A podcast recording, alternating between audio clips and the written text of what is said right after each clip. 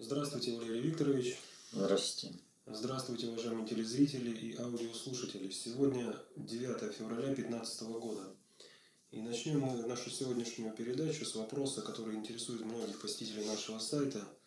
Вас, Валерий Викторович, просят прокомментировать приезд э, Меркель и Оланда в Москву, и их предшествующую встречу э, с Порошенко, а также приезд Керри также в Киев. Да, это, пожалуй, э, самое значимое э, событие за последнее время. Мы вообще живем в удивительную эпоху, когда меняется мир. Мир, миропорядок, который был выстроен в результате двух мировых войн, при которых частная контора э, контролирует Соединенные Штаты, а Соединенные Штаты являются цепным псом, мировым жандармом, и на основе этого строится Пакс Американо, который диктует всем свою волю. Вот. Как э, Владимир Владимирович сказал, все живут в полуоккупации. Вот, вот этот миропорядок подходит к своему логическому завершению. Система исчерпала свою ресурсную устойчивость, и э, поскольку не может улучшить качество управления, она рушится. И вот этот вот визит э, Меркель и Оланд, э, они вот это вот показывают очень даже с хорошей, так скажем, с наглядной очевидностью. Дело вот в чем. Вот э, вы правильно отметили, что прежде чем побывать э, в Москве, они были в Киеве. Одновременно с ними там был секретарь Госдепартамента Керри. И вот какая ситуация. Они там были вместе, но ни на одном мероприятии не пересеклись. Э, ну, например, когда встречались э, Оланд Меркель с Порошенко, в это время э, Керри встречался с Яценюком. Вот. А потом они поехали в Москву с какими-то предложениями. И при этом Госдепартамент Соединенных Штатов, Мэри Харф, насколько я помню, сделала заявление о том, что мы никакого отношения к тем инициативам, которые повезли Меркель и Оланд в Москву, не имеем. Это их частное, э, ну, там, это суверенное право государства. Но кто бы в это поверил?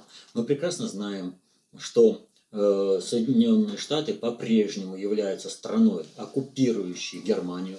Э, есть там этот канцлер-акт или нет этого канцлер-акта, это вообще не принципиально по факту любого канцлера э, назначают и утверждают в Вашингтоне. По факту Германия не может проводить свою суверенную политику и работает исключительно в том диапазоне, в который выделяют Соединенные Штаты. Мы также знаем о том, как Соединенные Штаты занимаются подбором э, кадров на назначение руководства других стран, ну в частности, например, той же самой Франции. Сначала Соединенные Штаты пролоббировали Саркози, потом, когда Саркози свое отработал и не смог выполнить э, свою задачу, э, провести план э, Медведева-Саркози введения э, так называемых миротворческих войск на Кавказе, чтобы оттуда начать наступление на Россию, войну против России. Вот. Э, он был отстранен, и вместо него был поставлен абсолютно управляемый проамериканский Олланд, который сливает э, э, Францию в интересах Соединенных Штатов. Вот, например, те же самые Мистрали. Ну, вот отказалась Индия покупать Рафали. А дальше еще будет больше. То есть высокотехнологичная военная продукция э, Франции, которая является конкурентом американским, американским корпорациям, она не будет производиться. Будут продаваться американские э, боевые системы, а французская будет э, сворачиваться в результате безработица, кризис и все прочее. Это во Франции. Но благо для Соединенных Штатов, как бы. Вот. На это дело вот он работает. И вот э, эти два абсолютно зависимых и управляемых со стороны э, Соединенных Штатов человек едут якобы с какими-то предложениями своими э, в Москву, да? Но если вы едете в Москву со своими предложениями, вы зачем поехали в Киев? А затем, чтобы проинструктировать Порошенко, Яценюка и всех прочих, как нужно действовать. За этим же приехал Керри. То есть есть единый план, как предъявить Москве ультиматум, как будут действовать. Почему э, Франция и Германия, и даже Соединенные Штаты подчеркивают, что это якобы суверенное э, проявление суверенной политики Франции и Германии. Но дело вот в чем. Э, вот Соединенным Штатам, которые назначают руководство разных стран, вот еще удается в какой-то мере контролировать именно своих назначенцев. А вот элиты стран, страновые элиты, под руководством глобальных элит и при поддержке глобальной элиты внутри Соединенных Штатов выставляют собственно европейские интересы противовес американским государственным интересам.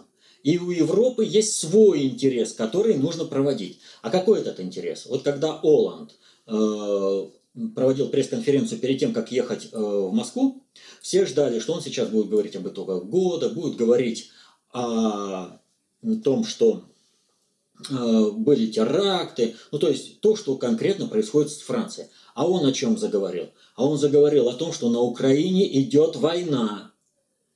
И эта война может стать тотальной, то есть прийти на территорию старой Европы. Вот сейчас эту возможность, и даже не просто возможность, а реальность, и, потому что это уже невероятность какая-то, а это реальность, что реальная война с территории Украины придет в Европу, если ее не остановить, она стала очевидной для всех страновых элит в старой Европе. И старая Европа не желает становиться полем боя. Одно дело, когда папуасы Э, с Украины друг друга бьют, так, пожалуйста, мы всегда за то, чтобы русские переуби... это, поубивали друг друга. А другое дело, когда эта война придет в Европу.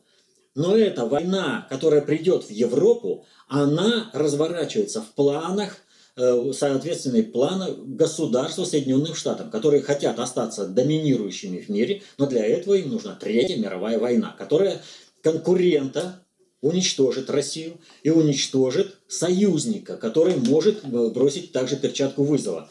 Это Европу. Европа, она, в общем-то, приговорена со стороны э, государства Соединенных Штатов. А страновые элиты, они не хотят этого. И они давят на руководство, которое было поставлено со стороны Соединенных Штатов, на Меркель, на Оланд.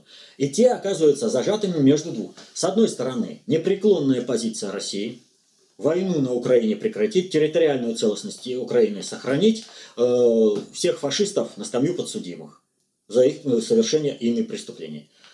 А с другой стороны, давление европейских элит, той же французской, на Оланда. Ты чего?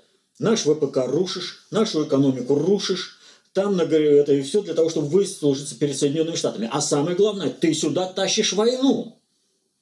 И Оланд теряет возможность проведения управления. А это уже не в интересах Соединенных Штатов.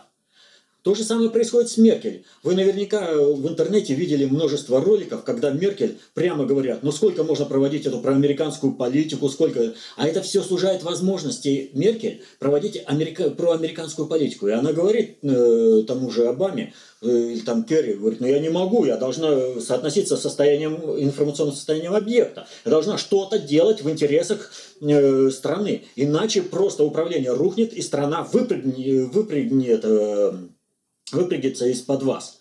Вы не сможете более управлять э, Германией. Поэтому Соединенные Штаты, страновая элита, вынуждена э, делать вид, что якобы Франция и Германия проводят суверенную политику. Но это уже шаг э, в плане действительной суверенизации Европы. То есть Европа начинает отстраиваться от Соединенных Штатов – и в этом отношении помогают глобальные элиты как в Европе, так и в Соединенных Штатах. Поэтому, когда они приехали в Россию, они, естественно, представляли э, двоякую позицию. Первую – проамериканскую. Война должна прийти в Россию и в Европу. И вторую позицию э, европейскую, война не должна никуда прийти. И вот обратите внимание, в то время, когда э, они проводят встречу, Саркози проводит съезд своей партии и делает заявление. Предназначение Украины быть буфером между Европой и Россией. Это должно быть суверенное государство. Саркози, который пробыл какое-то время в отстое, и у них кадровая колода тоже очень маленькая, он э, теперь вписан в интересы уже страновой элиты, то есть он вышел из-под диктата Соединенных Штатов и находится под руководством диктата глобальных элит. И, соответственно, этому он делает такое заявление. Вот. И Оланду уже нет возможности юлить. А с другой стороны, позиция России. Вот Оланд э, сделал заявление такое, что Путин был предельно циничным по той простой причине, что он понимал, что ополчение все равно при всех обстоятельствах победит э, карательные войска киевской банды. Вот. Ну, он немножко другой терминологии, но суть именно это. Вот. Но он, это, понимаете, с их стороны это цинизм. Как это так Россия может отстаивать свои интересы? Как это так Россия может защищать интересы Украины? Как это так э, миру предъявляются интересы какого-то русского мира? Это ж цинизм. Есть же только западные ценности, на которые надо работать. Так вот, э, что произошло? Они приехали сюда э, с попыткой развести Путина, заставить его в чем-то отступить, а он им предложил свой план. Причем, если выполнять этот план, то будет сохранена территориальная целостность Украины, будет переформатирован киевский формат власти, который приведет к тому, что будет э, три условных региона Украины. Это Новороссия, Малороссия, ну и Галиция. Вот.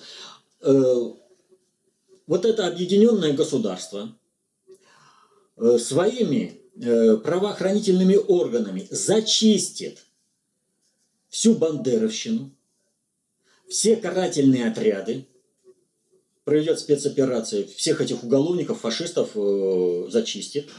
И это будет нормальное, демократическое, э, нейтральное государство, где люди будут приходить в себя и изживать из себя фашизм и бандеровщину. То есть то, что росло сейчас, э, готовилось столько лет против России, э, оно должно ну, вот, э, быть изжито. А это не изживается в один момент. Поэтому кто говорит, что там надо вот ввести, ввести войска там, и все прочее, он не понимает вот этой составляющей, о том, как формировался антирусский дух Украины. Так вот, здесь есть одно обстоятельство. Почему все враги России и Запад предлагает обязательно расчленить Украину? А им нужно сохранить питомник бандеровщины. Им нужно сохранить тот самый проект глобального предиктора по созданию украинства.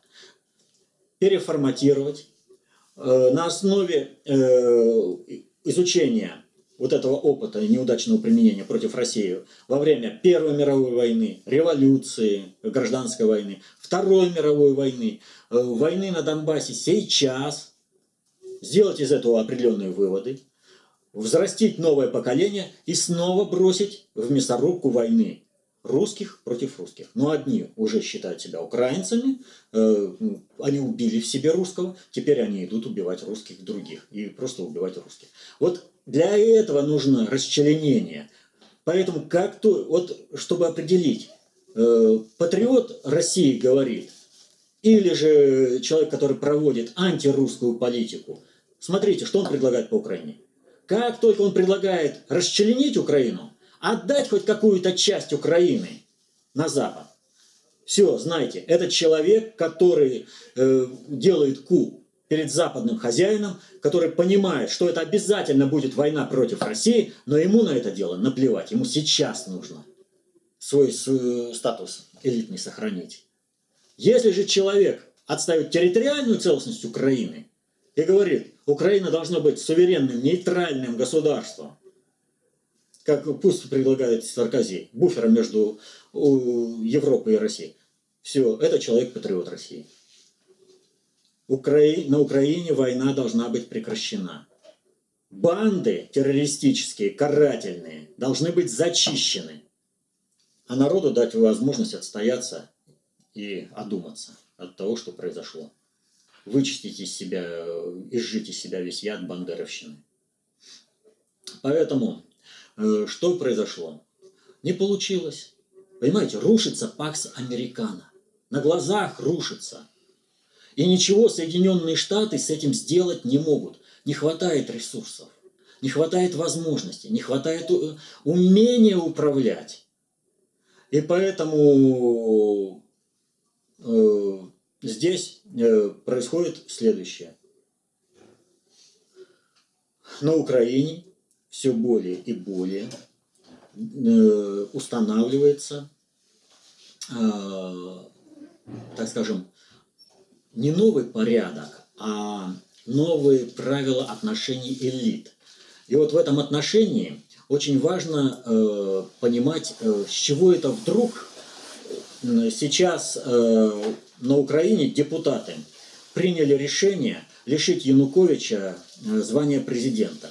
Вот вы знаете, в одном фильме есть такая постановка, говорит, уникальный случай в мировой истории. Столько дебилов собралось в, одной, э, в одном месте – вот если бы это решение о лишении дипломатич... Э, звания президента э, было принято в первые два дня, когда работой Верховной Рады руководил посол Соединенных Штатов Паев, а над депутатами стояли боевики правого сектора, все было бы как бы логично и в рамках как бы западной, да и вообще юриспруденции на основе этого римского права.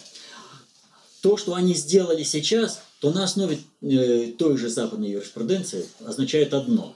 Они сами добровольно заявили о том, что в стране был совершен государственный переворот, а все, что было сделано с периода 22 февраля и как минимум до этого момента является преступлением. А все, кто работал в этом плане, являются преступниками. То есть они сами себя объявили преступниками подлежащими уголовному преследованию э, на основе того же самого украинского законодательства.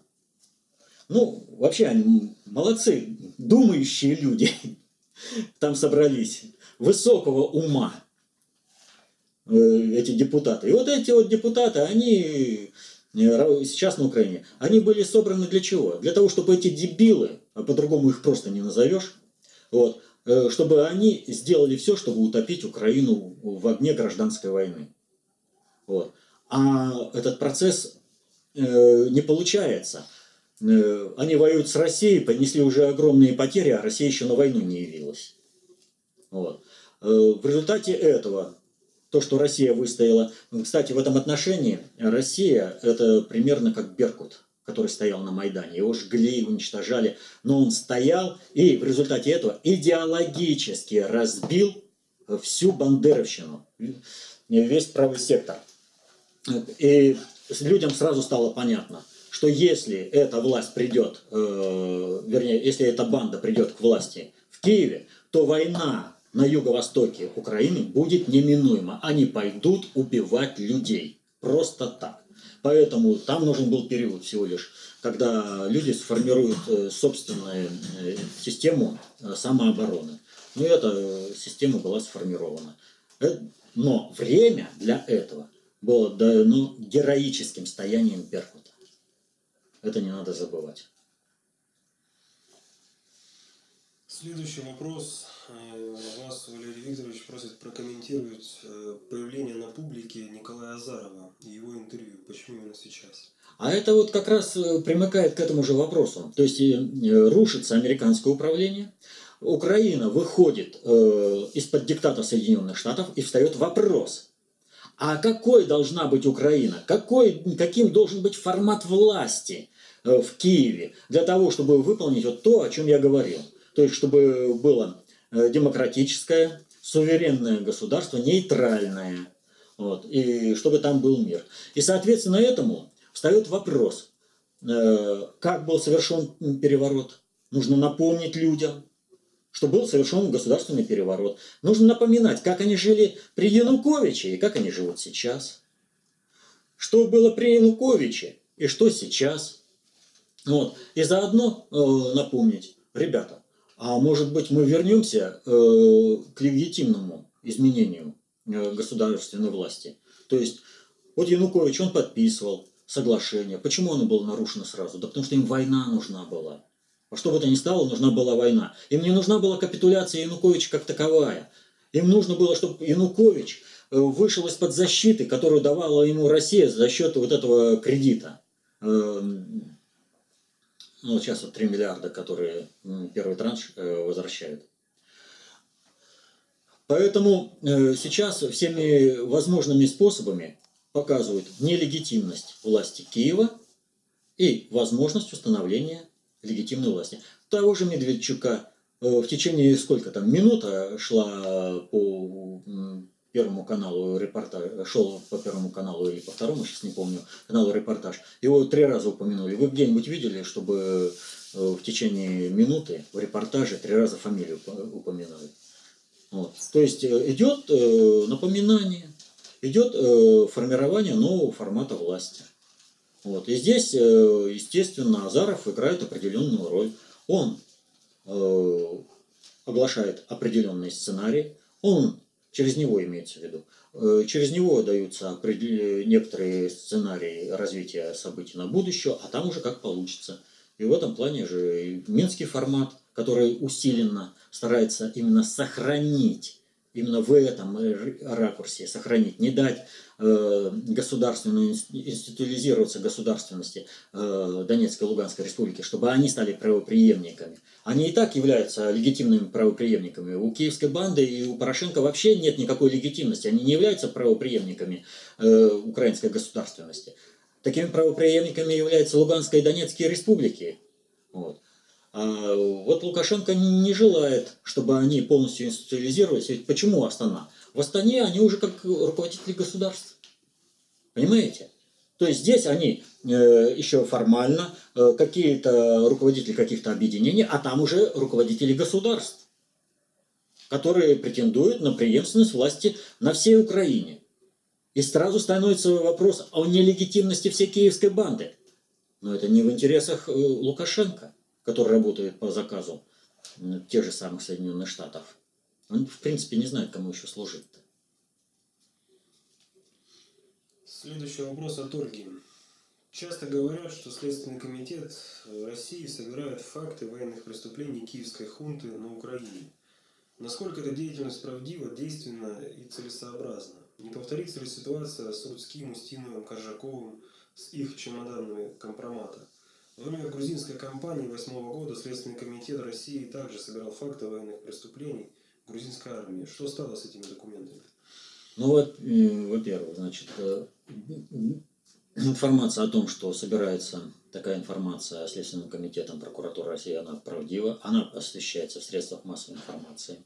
Второе, это ни в коей мере не, не является аналогом чемоданов э, компромата Рудского или кого-то и другого, потому что Рудской, какой бы он там э, должность не занимал, это человек. А это государственный институт. Это совершенно разные вещи. Третье. Э, не повторится ли, где сейчас э, та, это кто называется, информация, которая была собрана по преступлениям грузинского фашизма э, в Южной Осетии? Дело вот в чем. Мало собрать данные доказательства. Нужно предъявить тому суду, который бы осудил преступников. Вот если бы Э, немецкий фашизм, нацизм судили не в Нюрнберге 45 года, гарантии того, что Гитлера и прочих осудили бы, э, не было никакой. Запад, в общем-то, работал на то, чтобы Германия как можно дольше воевала против э, России. И не надо забывать роль того же Запада в создании различных информационных бомб, мин, Э, типа расстрела польских офицеров в Катыни. То есть сделали, это сделали э, гестаповцы, а списали это э, западные демократии и нацистские преступники. Вопреки всему, вопреки данным любых экспертиз, списали на Советский Союз. Почему это не получило тогда, в 1945 году, распространение? Да потому что тогда стало бы ясно, что нужно поддержать Советский Союз. А это было не в их интересах. Поэтому они все сделали, чтобы заболтать и не допустить рассмотрения Катынского дела на трибунале Нюрнберга. Они потом, потом, потом. И ведь Нюрнберг они тоже свернули. То есть нужно сначала сформировать тот суд, который по существу дела рассмотрит преступления фашистских режимов Грузии и Украины. А в настоящее время что мы имеем? Мы имеем Гаагский трибунал. Но посмотрите, кто во всем виноват у них? Убивали хорваты, убивали э, эти боснийские сербы, мусульмане, а виноваты сербы православные. Во всех абсолютно случаях. Им просто приписывают э, чужие преступления, говорят, вы это сделали они.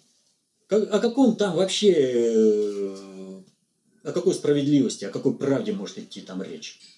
Поэтому к тому времени, когда будет сформирован суд, доказательная база должна быть собрана.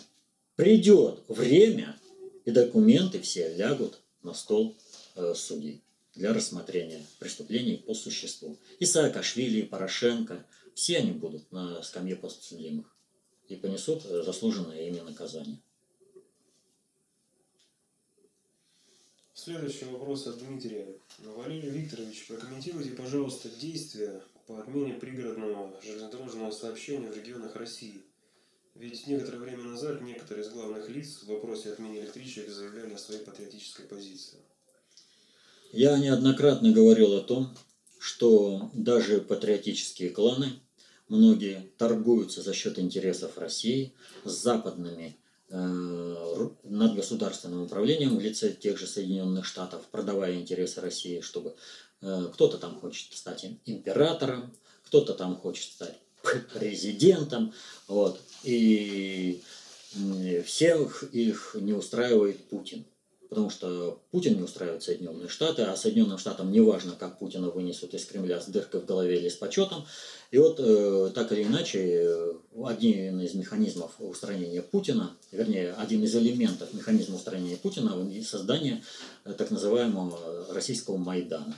Но чтобы народ в какой-то степени поддержал э, государственный переворот, аналогичный киевскому, э, чтобы народ э, на первом этапе поддержал начала гражданской войны на территории России, а именно для этого э, совершает, собирается Соединенные Штаты совершить государственный переворот в России, нужен, э, нужно народное выступление, нужно народное, так скажем, негодование.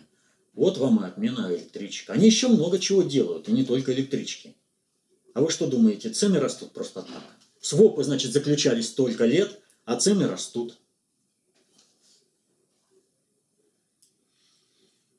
Вопрос от Алексея. Прокомментируйте, пожалуйста. Японский премьер пообещал активизировать переговоры по Курилам. А Соединенные Штаты надавили на всех, э, чтобы создать э, напряженность России. То есть раздергать. Вот когда множество мелких собак начинают нападать э, на большого зверя, на медведя, да, он не знает, откуда ждать атаки, он отбивается от всех. Каждая кусая понемногу, в общем-то, наносит определенный ущерб. И главное, чтобы их было очень много. Вот обратите внимание, э, в последнее время очень много шумихи по э, активности НАТО. Нулан заявляет, что России нужно противостоять по всем фронтам. Э, Болгария вдруг заговорила о мобилизации. Заговорили о том, что Польша Россия, от России ждет э, нападения, все ждут нападения. И НАТО по всему миру вдруг начинает активизироваться. Да? А с чего бы это? А с того, что э, Соединенным Штатам нужно э, напрячь Россию по всем направлениям. Есть опасность того, что НАТО нападет э, на Россию и развяжет войну. Э, вероятность такая есть. Но надо учесть вот что – Э, главным козырем э, вооруженных сил НАТО являлась э, армия Турции. Это действительно боеспособное армейское формирование, которое, более того, имеет определенный опыт. Курские повстанцы все-таки армию Турции держат в тонусе. Вот. Но что Турция? Турция получила турецкий поток. И Турция впервые за всю свою историю получила возможность отстаивать свои национальные интересы. Не надо забывать, что Османскую империю создали венецианцы, то есть глобальщики. Вот. И э, вот в одном советском фильме есть такой момент. Э, значит, разговаривают два английских лорда, и один говорит другому, зачем нам воевать с Россией, если Бог для... А, зачем Англии воевать за свои интересы с Россией, если Бог для этого создал Турцию? То есть, Турция изначально была создана именно для войны с Россией и э, как рычаг давления на Россию. И вот Турция сейчас Э, при изменении мирового порядка, а они тоже, там же процесс, это э, национальное самосознание, э, суверенизация государства, она выходит из-под контроля глобальщиков, из-под контроля Соединенных Штатов, там есть эти процессы. И вот Турция получает эффективный механизм защиты своих интересов, каких бы там они ни были, но они свои. И вот у Турции есть возможность сейчас давить ту же самую Европу и отстаивать свои интересы через газ, а ей предлагают воевать. Так что эффективнее? Естественно, Турция выберет газ. Турция выпадает. Э, Греция заявляет американские базы вон. Греция э, заявляет о возможном выходе из НАТО. В то же время Кипр предлагает разместить э, наши базы у себя. Понимаете? То есть в данной ситуации вся шумиха вокруг НАТО – это всего лишь средство изменить, так скажем, стартовые условия для торга. Соединенных Штатов с Россией. То есть Соединенные Штаты летят, как фанера над Парижем. Так вот, им нужно дать какой-то козырь. То есть мы вам, а вы нам за что-то.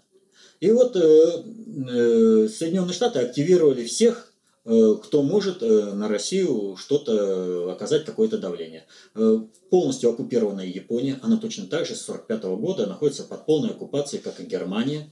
Вот она сразу же начинает заявлять территориальные претензии к России на исконно русские, между прочим, территории. Не надо забывать, Атлас 1737 года. Это территории русские, так же, как и русский остров Мацмай, который сейчас ошибочно называется Хоккайдо. Вопросы по теории от Захара. Первый. Невозможно полностью применить доту, если нет веры Богу. Бог отвечает каждому, кто искренен в своей молитве, если она обращена к Нему. Бог разговаривает с каждым на языке его жизненных обстоятельств. Как может человек сам себя оценить, искренен он в отношении к Богу или нет? Если человек искренен, по его мнению, а ответа не получает, крикнул в ответ тишина, что называется, что это значит? Нравственность такого человека не позволяет ему увидеть ответ. Он не верит Богу. И почему Бог избрал такой сложный путь в связи с человеком? Неужели нельзя было как-то попроще? А как еще проще? Как бы там ни говорил человек, что крикнул в ответ тишина, такого не бывает. Весь вопрос действительно в искренности вопроса и э, в получении его ответа. То есть человек, э, здесь есть несколько моментов. Человек может получить ответ, и он ему не нравится. И э, Бог же разговаривает с людьми языком жизненных обстоятельств, а для совершения какого-то процесса требуется определенное время. А если хочется сейчас и сразу, ну а как так может быть? Надо подождать, нужно иметь определенное терпение, надо правильно сформировать, э, сформулировать вопрос. Вот. И такого, чтобы человек не услышал ответа или, там, э, или не понимает, что он искренен или не искренен, человек для себя внутри всегда знает, искренен или нет. Он может что угодно говорить, он может в чем угодно себя убеждать, но вот внутри он все равно знает, насколько искренняя его молитва. И последний вопрос на сегодня от Максима. В конце каждой передачи вы призываете изучать доту. Это очень хорошо. Э, давайте, ну, давайте будем объективными. Коп и доту 95% людей не смогут освоить. Все люди разные. Никто не хуже, не лучше. Просто кто-то школьник, кто-то студент, а кто-то профессор. уже с рождения, по строю психики. И это объективно. А из тех, кто освоит теорию, на практике смогут применять только около процента. Эти показатели можно увеличить, если преподавать КОП и ДОТу в институтах, школах, начальной версии от простого к сложному, так как информация трудна к восприятию. Но этого не будет, по крайней мере, лет еще 20, 10-20 точно. Так что не будет народ контролировать на основе знаний свою жизнь и государство. Все как и раньше, как и сейчас будет зависеть от личности правителя. Безусловно, люди сейчас знают больше, но в управлении массами все новые инструменты и, как видно, эффективные. Хорошим делом было бы дистанционное обучение в виде вебинаров в течение года-двух, два-три раза в неделю, по всем аспектам доту. Но в КОП этим никто не занимается. Говорят, читайте, осваивайте, а многие не могут освоить сами материал, как правило, чисто терминологический, технический. Тем самым вы же сами тормозите распространение своей информации. Ну, здесь, э, что за это даже можно будет деньги платить, за, пишет Максим. И далее вы жалуетесь, что нет кадровой базы в стране. Так вот, вы бы ее и готовили на будущее. Это эффективная работа. А просто читаете, осваиваете. Или, как некоторые говорят, что вы все время спрашиваете Валерия Викторовича, хотите на его горбу выехать, э, сами учите. Это несерьезно. У вас есть институт КОП, а чем он занимается, непонятно. Вы записали хорошие лекции на сайте, но это, как вы сами сказали, галопом по Европе. Институт КОП есть, да. Но это общественный институт. Это не какое-то э, не какая-то организация или учреждение. Нужно понимать э, простую вещь, что мы занимаемся распространением концепции общественной безопасности исключительно на основе общественной инициативы общественный. Никто за это деньги нам не платит. Это не коммерческий проект, это не какие-то институты созданные. Второе, мы никогда и нигде ничего не жаловались. Мы говорим, все происходит наилучшим образом, сообразно реальной нравственности и этики всех участников процесса. В, в силу своих скромных возможностей мы стараемся довести знания концепции общественной безопасности до всех людей. И уже вопрос человека, берет он это знание или не берет. Может и один человек привести лошадь к водопою, но и 40 человек не заставят эту лошадь пить. Поэтому э, говорить о том, что можно делать так, а можно делать так, э, никто не мешает освоили концепцию общественной безопасности, делайте. Вот как делаем мы. Повторю, это общественная инициатива.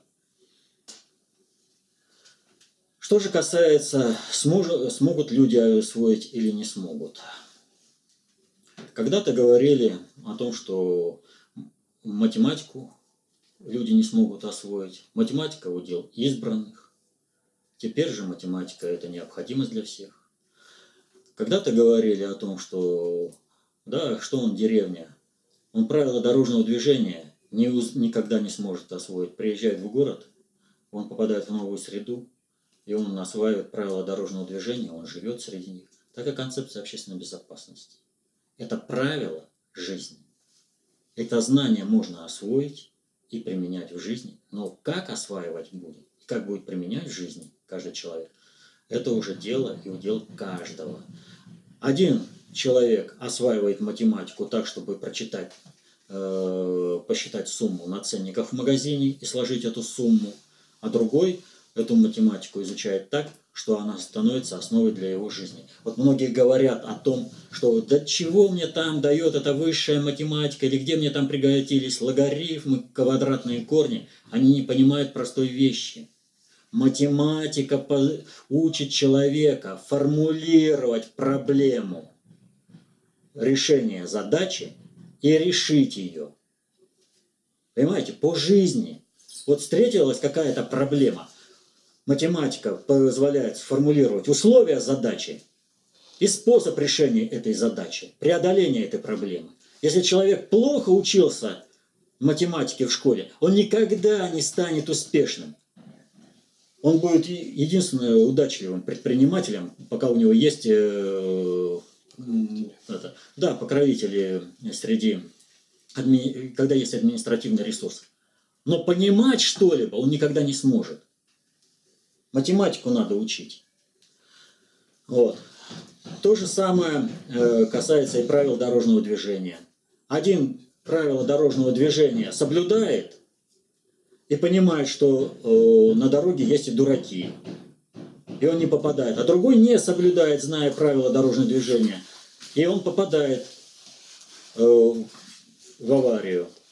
Так что говорить о том, что люди не смогут, ну, это, знаете, сроднее того, что в чеховском э, механи... пьеса для механического пианино, да. Чумазый не может. Чумазый может.